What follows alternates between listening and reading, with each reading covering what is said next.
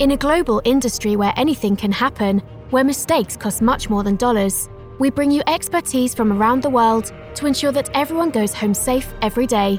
The internationally acclaimed Oil and Gas HSE podcast starts now with your host, Russell Stewart. Hey, everybody. Thanks for tuning in to another episode of the OGGN HSE podcast. If you appreciate this podcast, and we get a lot of really nice comments and likes on LinkedIn and reviews on iTunes, we really do appreciate that. But please reach out and thank our sponsor, Endress and Hauser. Endress and Hauser is a global leader in measurement instrumentation services and solutions for industrial process engineering. They provide process solutions for flow measurement, level, pressure, temperature, analytics, and much more, optimizing processes and efficiency, safety, and environmental impact. They serve many industries across the globe, including a focus in oil and gas. Endress and Hauser, the people for process automation. Okay, today, hopefully you listened to last week's podcast because today is, is part two. And it was my pleasure to introduce last week a company called Bead Environmental.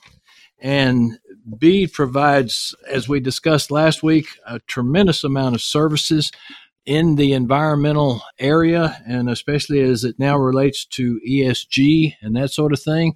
And their specialty is probably drilling waste management. We had a slight introduction into that in last week's podcast, but that's what we're going to focus on specifically today. I want to welcome back to the show Barry Simpson and Adrian Longley. Guys, thanks for coming back on. Yeah, thank you, Russell. Well, let's jump right into it. Let's talk about drilling waste management and how we're doing a much better job now of not being that dirty old oil company. Okay, Russell, that's fair enough. So I'll give you a lead in here and I'll discuss my how I see drilling waste management, how I've seen it best done in Europe, Middle East, Africa sort of sort of area. So I guess the easiest way to do this is just basically to take it from the top and, and go through the different steps that I see drilling waste management deals with. So when the mud obviously comes out of the wellbore after it's been after it's been drilled, it's full of drill cuttings and you've got mud and you've got drill cuttings which come gushing out of the top of the well. The first thing that happens obviously is it hits the solids control equipment, which to me is integral to drilling waste management because if your solids control equipment doesn't work properly or isn't efficient, you will end up with you will end up producing an awful lot of volume of waste, which then needs to be handled by your drilling waste management process. So you imagine it comes over your, your shale shakers. Your shale shakers are correctly set. They're working properly. They've got the proper shaker screens on them, and you get the mud is separated out from the solids. So the solids fall off the uh, off the shale shakers, and either by gravity or by some other method, they are basically in a pile waiting to be treated. In the best circumstances in the world, they go into a tank or into a skip, and then they're there. You can haul them off, and we will move on to that in the next step. The fluids goes back around into the mud system and is in the reuse stage. So therefore, you're reusing and, re- and recycling those fluids. Now, if I come back to the, and obviously the fluids will also be treated by centrifuge, so you get more solids coming out of the centrifuge, which come and are deposited in a tank or a skip for further treatment. Now, depending on if you're using uh, water-based or oil-based muds, this is your first this is your first step to enhance drilling waste management.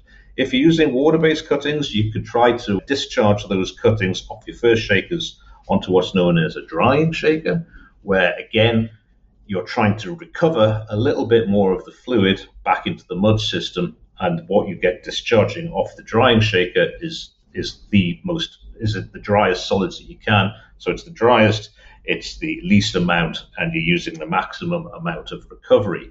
And at that point, you've got water based cuttings, which are pretty much ready to be taken away to be disposed of.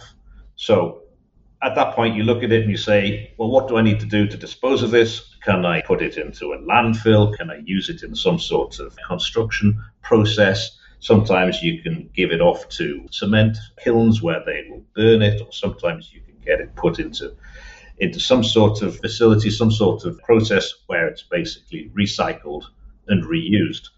But most of the time, what happens is it's then hauled off and it goes to some sort of landfill.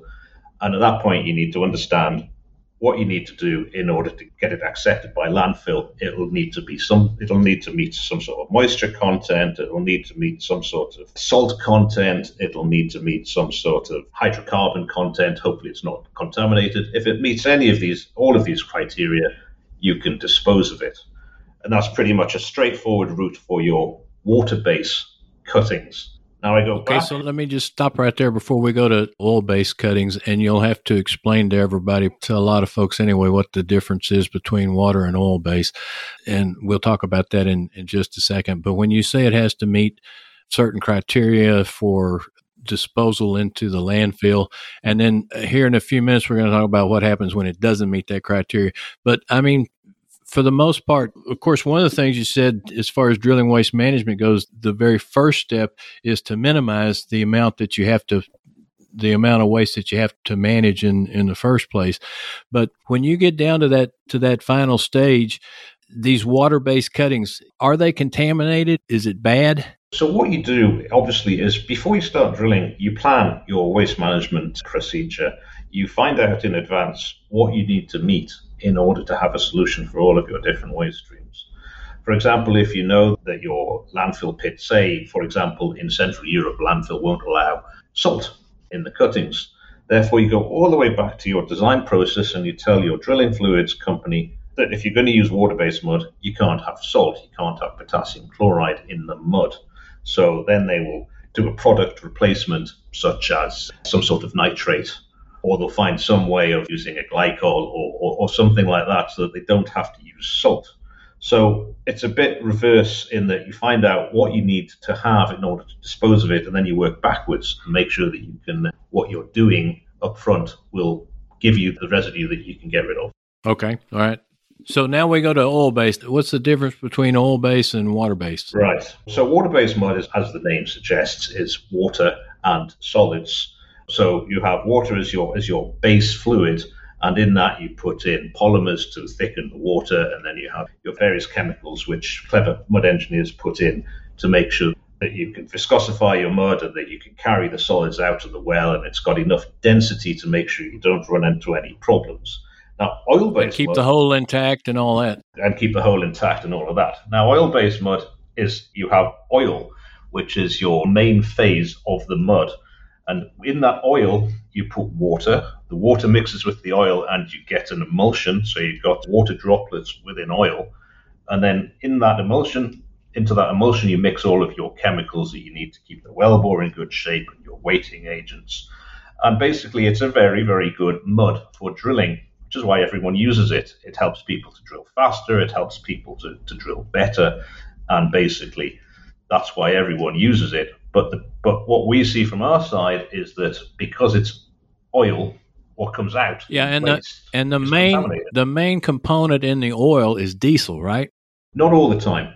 Diesel, diesel okay. in some places, and in others, in order to be more environmentally friendly, it's replaced with a variety of synthetic oils. of synthetics. Okay, all yes, right. which are cleaner in that they have a better carbon, a better profile. When you do a chemical test on them, you see that they have a cleaner carbon chain. And basically, what that means is if you come to treat, it's easier for any of the various processes that we'll talk about to break down the oil and so, so become, become better. Oil, oil and water don't mix, so you have to, and you use the word, you have to put something in there which emulsifies yes. these two things. Yes, you do. So you that they so that they blend chemicals. together. Yeah, so they blend right. together and okay. stick together and stay as a as a mud. Otherwise, you you get the unpleasant time when your mud splits into uh, oil and water and solids, and then the company man is not very happy. and the mud engineer gets fired. And the mud engineer gets run off. So yes, so you, so you, so so we go all the way back to the cuttings are bouncing over your shale shakers, and they fall off the shale shakers, and they are covered in oil. And obviously, oil is something that you don't want to be uh, getting anywhere. So there are a number of processes that you can do there.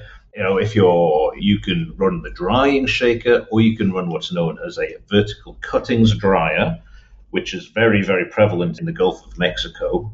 Because if you take your oil based cuttings, run it through a cuttings dryer, you will get down to less than 6.9% of oil on your cuttings. And then by Gulf of Mexico standards, you can discharge overboard. This also happens on land because it's a good way of recovering the mud, which goes back into the mud system, and reducing the volume, which you then need to haul off. And then that volume can leave the site, and if it's not been discharged, as in the Gulf, it can leave the site and basically be put into landfill in an awful lot of places. Now, that's one stage. In some other parts of the world, using a vertical dryer, that getting your cuttings down to 6.9% oil content is not good enough for final discharge. In the UK, for example, North Sea waters, you have to get down to less than 1% oil content on your cuttings.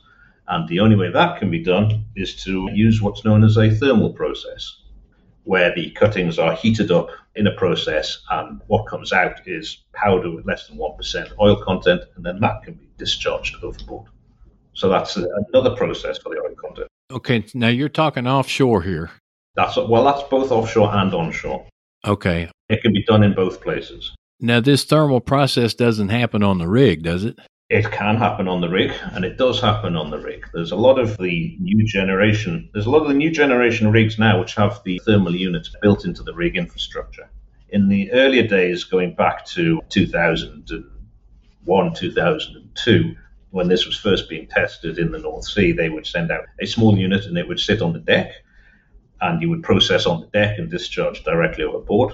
That still happens now on rigs which have short-term contracts but in the in a lot of the newer, especially the drill ships, they build them directly into the superstructure when the rig is being built. So is that would you say as far as we're talking offshore, is that the most common technology used? Oh no, the most common technology used is still what's known as ship to shore. That's basically when your cuttings are just discharged from your solids control equipment. They're put into into containers on the deck of the rig, whether that be by gravity or, or some other process like a vacuum unit and then all of these containers are lifted onto a ship and are sent to shore.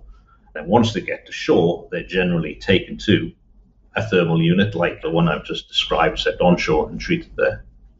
Okay. But one way or the other, the actual final resting place for these cuttings is to a thermal process most of the time? A lot of the time in the more I was going to say what in the in the countries which have which have stronger regulations and, and have that set pretty much set in stone where they say you know if you can get it down to less than one percent offshore you can discharge it or you can bring it to shore and then you can treat it and then it can go to landfill. Some other countries which don't have such strong drilling waste management rules allow you to basically do nothing at all. Other countries which you can try and do what's known as uh, bioremediation of the cuttings. You you know this is now back onto land where you would just take your cuttings and, and spread it around on the ground and try and treat it with microbes and bugs and try and turn it into a soil soil that can be left on the ground. And you can actually do that, right? You can, you can. There's some very good technologies. But, you know, this has been worked on for a number of years. You know, it was very prevalent in Colombia it was quite a big thing in Africa and, and in parts of Asia as well.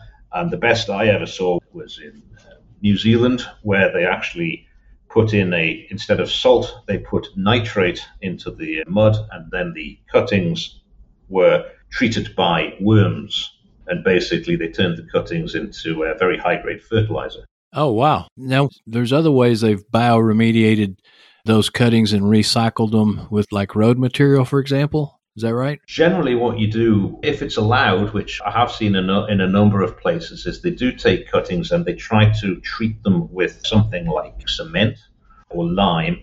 And what this is is a stabilization process. The idea being that if you treat the cuttings with additional product, you can try to form a matrix to lock the contaminants inside this matrix so that it becomes more stable and hopefully won't allow the nasties to leach out but it's not right, very well right. trusted in a lot of play in a lot of places.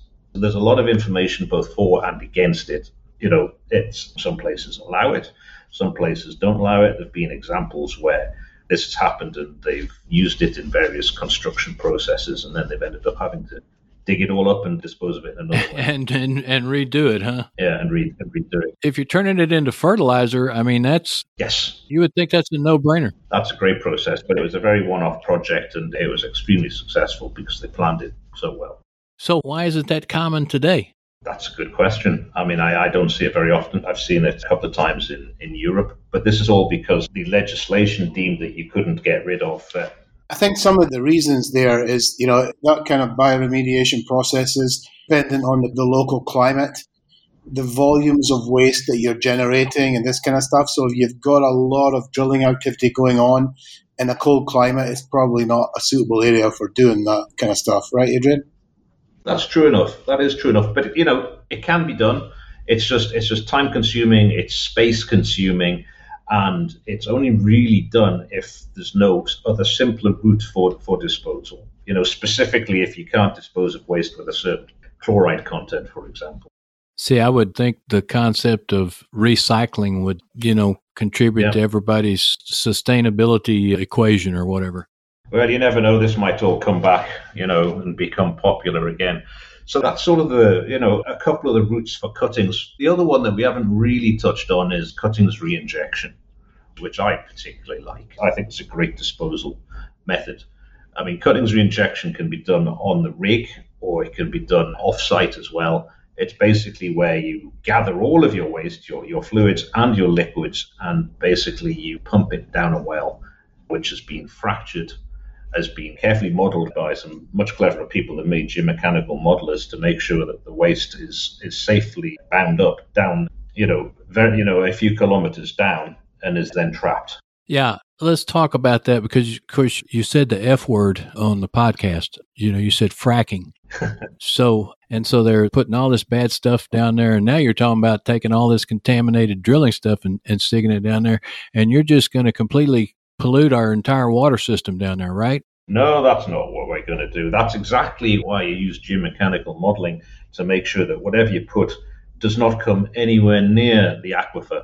It's usually so far below the aquifer. What they do is they find a well which has a suitable formation that you can deposit the cuttings and the waste. And then above that, you make sure there is an extremely thick barrier which is impermeable so that any of this waste cannot go up and reach the surface. And not only that, every well has what's called surface casing, so that protects the water yes. table in itself. Yes, yes, that's right. The bottom line is, you know, we create a lot of waste when we drill a well, but for the most part, and especially you guys have been in this thing for, you know, 20, 30 years and that sort of thing, the industry has made great inroads into protecting the environment, right? Absolutely. I mean, we do everything we can to protect the environment. There are so many options to what you can do to deal with the drilling waste, and we do.